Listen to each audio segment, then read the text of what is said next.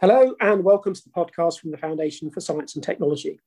This is the third podcast in our sequence discussing the effect of the coronavirus pandemic on the mental health of children and young people. With me to discuss that this week is Kate Day, Managing Director of K R D Training. Kate, welcome to the podcast. Oh, thank you for having me here. I really appreciate it, Gavin. Thank you. So before we start looking at the effects of the lockdown, can you briefly tell us a little bit about the work that you do supporting the mental health of children? I bring about thirty years' experience of working with children, young people and their families. I started off in working in probation, in working in youth offenders, and now since then, over the years, I have now come to manage my own practice in schools, set up some of the first practices in primaries and secondary in the Southwest, and have my own private clinic as well. And in that, I supervise other mental health uh, training professionals and therapists. So my main practice in schools is to work with a wide range of children. They're presenting different issues from self-harm, eating disorders, obsessive compulsive disorder, and even more concerning in these times is suicidal ideation. And these children range between ten to eighteen, but also in my private clinic, I work with university level students as well. My other role is to actively campaign and lobby uh, to make sure for the rights of children to have good mental health services, and also for counsellors uh, to be involved in the consultation of that process. So I, I actively campaign with the A P P G, and I'm also a child ambassador for the National Counselling Society. Fantastic. And we're going to pick up several of the things you've talked about uh, over the next few minutes. Given the experience that you've just discussed and thinking about the coronavirus lockdown, what have been the effects that you've seen over the last twelve months or so on the mental health of children and young people? Well, I have seen at times devastating effects over the last twelve months. Prior to the pandemic, there was a, a feeling that our young people, there was a mental health crisis. So in a way, for us as practitioners, we're just working with something that's familiar to us, but we are also seeing other children obviously affected by this pandemic.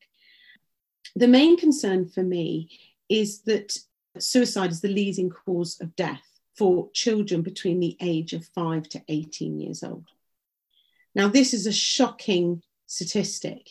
You know, when I first started working uh, campaigning, it was the leading cause of death for young males. And now, over the last three years, it's for females. Now, for me, that is, that's a serious issue. And again, I've been a, a huge concern for those that are affected during this year. And we don't know what might be the statistics going forward in response to that. But I do have a lot of people reporting in my team and in my training that suicidal ideation and suicide attempts have increased due to the pandemic. Pressures of education, you know, concerns about, you know, the effect of online learning and loss of learning. Social media has become an issue. You know, many young people have been isolated in their bedrooms, in their rooms, and turning to social media for company. And I think that there is a lot of anxiety from people. One of the key effects is, prior to this, children took to the streets to campaign about the climate crisis. And here they have another situation that has deeply affected them and come as a surprise. You know, it's not something that they were aware of, and that's become deeply, deeply distressing for many young people. We're also seeing increased levels of self-harm. That's been an issue for a very long time, and it often goes through sort of patterns. You know, we get, we notice in mental health, there'll be periods of quite prolific self-harm amongst maybe young females. But recently, what we're beginning to see is eating disorders and self-harm starting to develop as young as eight years old. I think the, the other major effect is the lack of purpose, this kind of sense of uncertainty, and their sense of infallibility, you know, which is so crucial. It's so crucial for that developmental stage to feel, you know, the world is mine and I am invincible. And this particular, you know, the, the pandemic has brought about that sense of, I'm no longer infallible anymore. And that causes quite a lot of deep-rooted uncertainty, fear. I think people, maybe as adults, and the press have kind of misinterpreted youth as being kind of a state of adult cognition with a streak of ignorance. And I think they fail to see how precarious young people feel and how raw their emotions are and how particularly sensitive they may be to internalizing all these external fears at this time. And as one of the seventeen-year-olds that I work with reported in his own words, he says, as you are alone with your thoughts a lot, there is no one or nothing to keep in check any insecure thoughts. I believe these are internalized, and young people feel even more social pressure now, perhaps when they did face to face. Instead of battling the sometimes eventful but ultimately monotonous life as a student, they are battling the wilds of their imaginations. And I thought that was an absolutely, you know, very profound quote from somebody who feels very deeply about the pandemic effect. And a lot of young people are reporting this internal voice that's quite torturous because they haven't got the distraction. And I think that that has a, profoundly affected young people's mental health. And do you think the things that you've been talking about, is it primarily the, the lack of structure of being at school? Is it the lack of interaction with friends? Is it stress from parents? Is it just the, the overall doom and gloom in the media? Are there particular things that are driving this, or is it just a big combination of all of those? Yeah. Oh, I think it's many of the things that you said, Gavin. And, you know, I'm particularly, you know, I'm picking up on the doom and gloom of the media. Absolutely. Many young people, I think what the pandemic has brought about is an intensi- intensity, you know, people living in intense environments. Uh, I think, you know, before, many people might not have been placed together for so much of a time in such a way. Um, I think you know, this kind of like idea of young people sort of reporting cabin fever, you know, and that's not just young people, that's adults too, you know, this kind of sense of, um, yeah, this is just too much.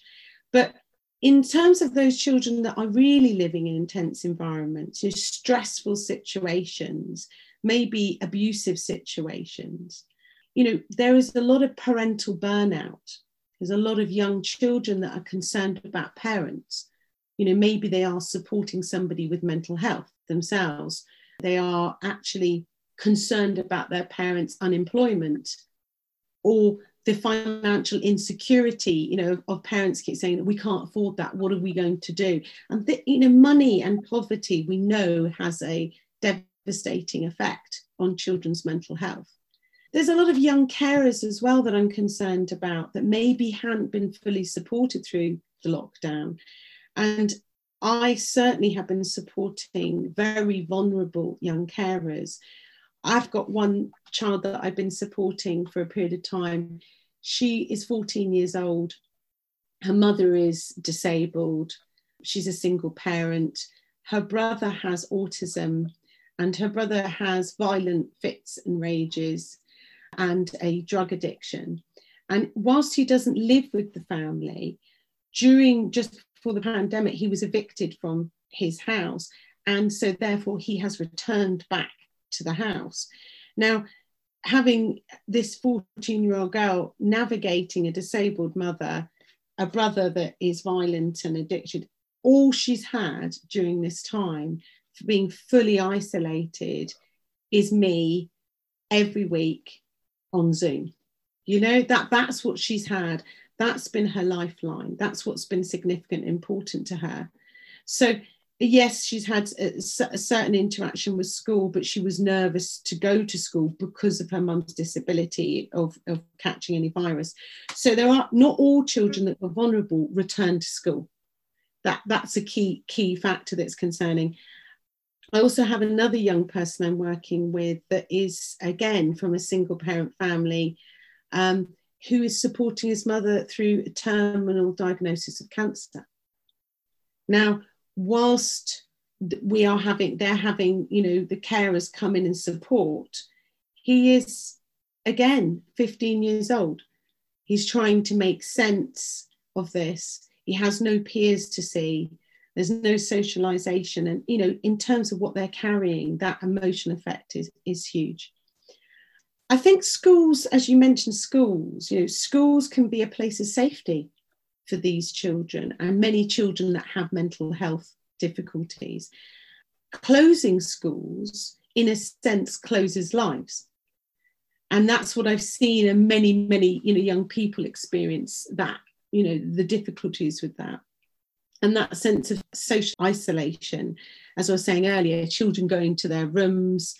And the result of this and the impact of this is devastating impact on sort of loneliness. You know, the feeling of feeling very alone in the world, not just adults, but young people have been feeling this. And they're reporting feelings of depression and anxiety as well. And they turn to social media for the connection, and they begin to compare themselves. And we see social media having a huge impact on young people. Many young people report to me how they feel they, they need to, they're not as liked, they're not as popular, they might be being targeted or bullied on, online, and there's no escape for it. And a lot of these issues lead to sort of low self-esteem. And I think one of the reasons we're seeing an issue with eating disorders is with the younger ages is because of their access to, to social media and the images, the perfect images of what you should look like. And this is affecting males and females equally. And lastly, in terms of uh, driving effects is, you know, we can't leave out county lines. You know, this is something that is, have been an extreme concern of those that work on the ground for a very long time. I'm glad that now we're starting to see some action around county lines, but it, it, it is very prevalent. And talking to people yesterday uh, from all over the country, they are reporting the same. The amount of young people they're seeing, younger and younger, that are addicted, that are, are sort of being used as drug mules.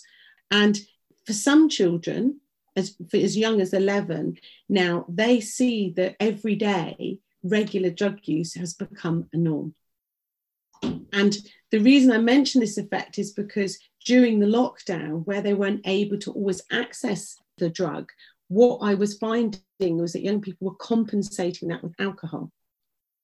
So they were finding other ways to compensate this addiction.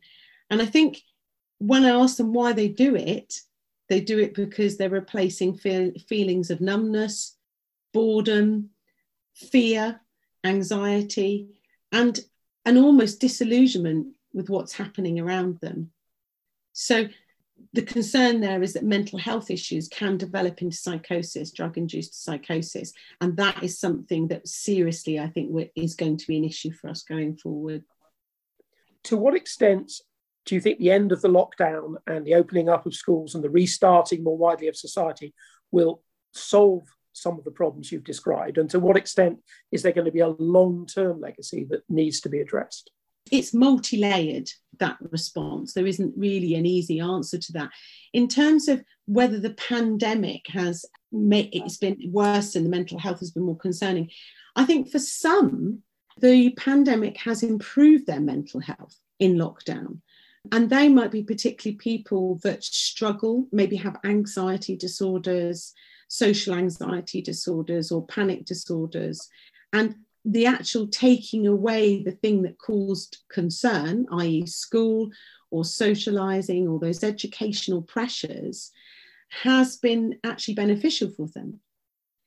And then on the other side, you've got others with mental health issues prior to the pandemic, where the pandemic has increased the severity of their mental health, and it's deepened because now we have another anxiety, uh, one that I cannot control, that's completely out of my control.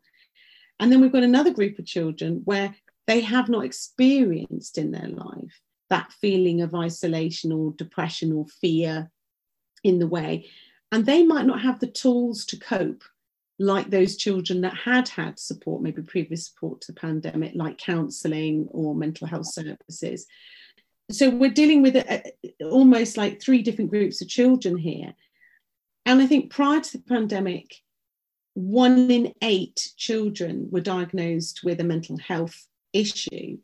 And now we're seeing an increase during the pandemic to one in six. So we know that the pandemic has had an effect in that sense. But the concern is only a quarter of these children between five and nineteen actually were seen by mental health specialists in this past year. So that means that three quarters of those children with a mental health issue have not had any contact with any services. You were saying in response to, you know, you know, what might be the legacy? Long-term legacy is, is uncertainty. When will it end, if ever? That's a lot of questions. You know, a lot of young people are sort of saying, well, I don't believe what adults are telling me anymore. You know, I don't believe, I don't have faith in what, you know, big people are telling me anymore, because you told me it was all okay. And look, I, I went back to school for one day and the next day I was in lockdown and I didn't know that this was happening. So there's a lot of uncertainty and mistrust, which we have to work hard to rebuild as adults. So that kind of uncertainty is a legacy. The other legacy is that a lot of young people are feeling responsible. They're feeling a sense of responsibility as this generation. You know, how do we move forward? You know, what are we responsible for? One moment we're accused of being super spreaders, you know, and we don't want to harm our loved ones or our family members, but yet I want to go out and I want to be with my friends and I want to go to concerts and festivals. And the next, this kind of, will the next strain that come be targeted at me? And so what they're saying is that what I'm feeling from them is they're saying this mass uncertainty is causing a less of kind of sense of hopelessness. The idea that just overnight the world shut down with very little notice was shocking for adults. I can't begin to imagine what that must be like for a young child. But that suddenly, you know, the world too, we're not unable to touch. We're unable to hug our grandparents. We're seeing everybody in masks, seeing the world, you know, everything stop. So I think that kind of legacy, we will have to really kind of work hard with supporting young people to instill confidence and a sense of belonging back, fostering a sense of belonging and resilience going forward. Let me take you into the, the world now of policy and what interventions could be done to try and address some of the things you've been talking about. I know you're an active external member of the all-party parliamentary group on a fit and healthy childhood. How does the A P P G and your work in it been looking at these issues, and what is it likely to be recommending? The A P P G on the Fit and Healthy Childhood has worked so hard to campaign and promote mental health.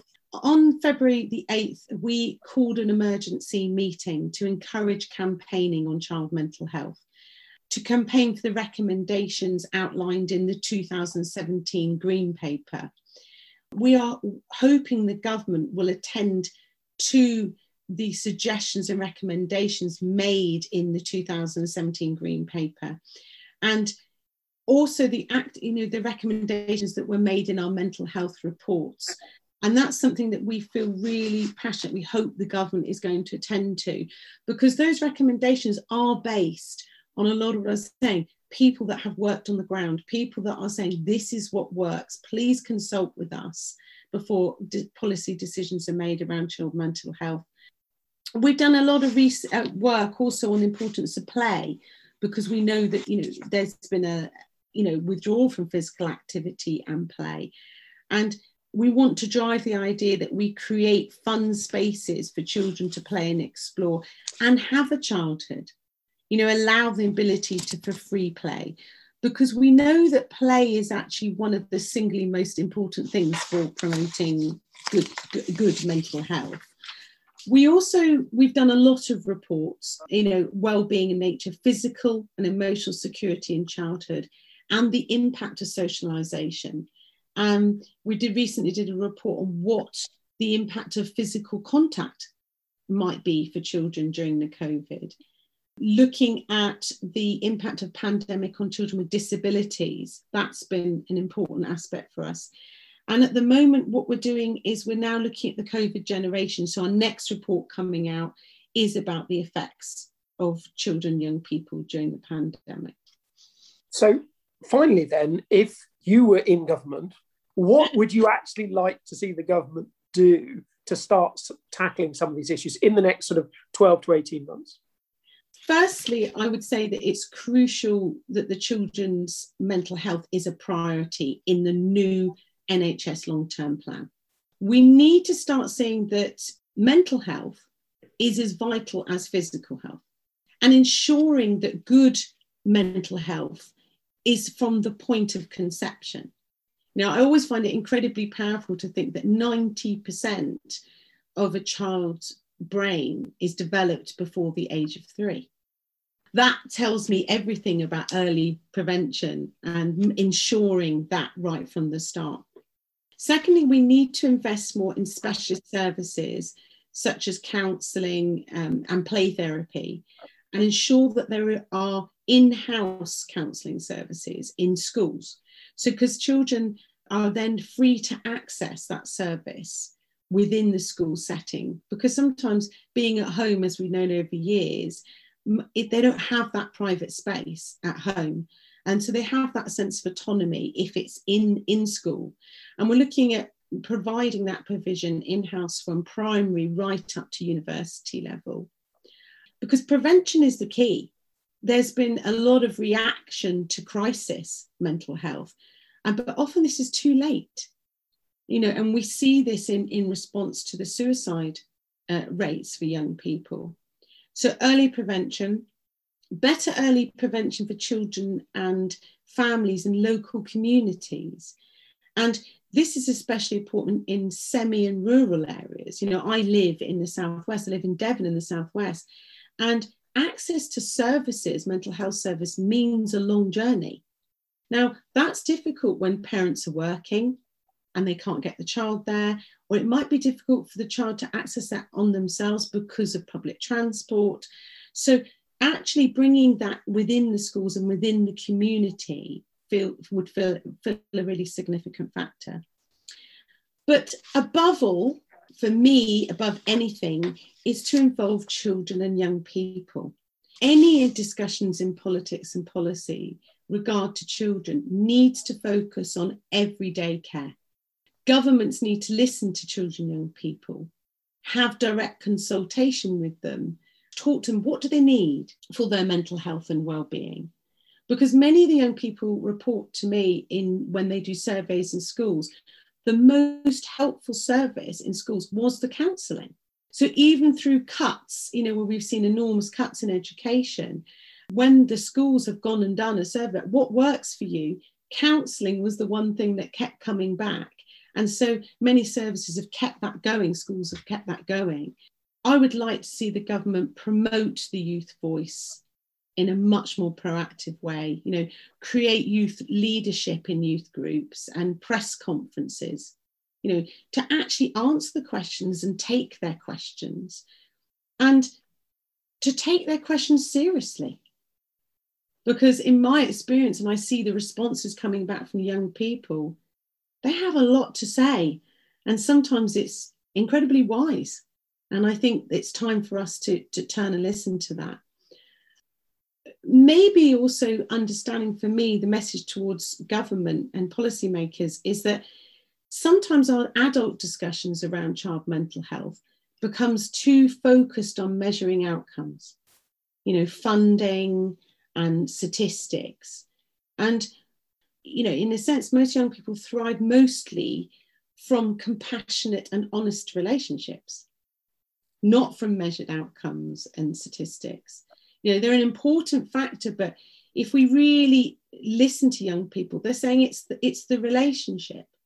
So investing in a humanistic model, not just clinical models, is in terms of mental health support is vital. And I think one of the questions that government sometimes get concerned about is the cost, you know, the cost that's involved in this. But we are aware for many years that C Y, you know, children, young people's mental health has been in decline. And in a sense, we need to take a roots up approach rather than a sticky plaster that fits all. And whilst initial costs are outlaid, you know, in, in sort of counselling services or therapeutic services, it is far more cost effective in, in the mid to long term in terms of the systemic impact. Because as the A P P G's ethos is, childhood lasts a lifetime.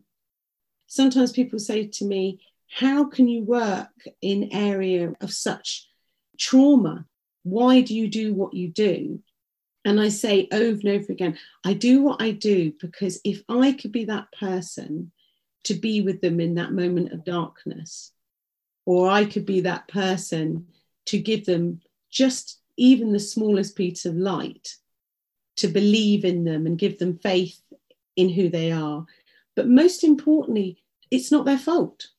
You know, so many young people carry into their adult life blame and shame and guilt from the traumas and difficulties that happen in their childhood.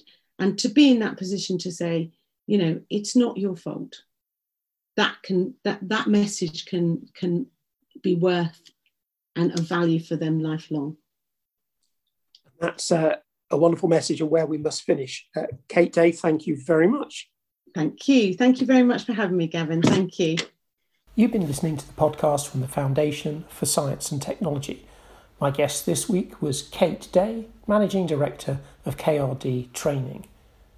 The topic of the effect of the coronavirus lockdown on mental health of children and young people is the subject of a webinar being hosted by the Foundation on the twenty-fourth of March. Details of that webinar, which is free to attend, can be found on our website at w w w dot foundation dot org dot u k. Also on the website are details of all our other events, our blogs, journal, and all previous editions of this podcast. Next week, in the final podcast on this topic, we'll be hearing directly from a young person about their mental health and the effect that the pandemic and the lockdown has had on them.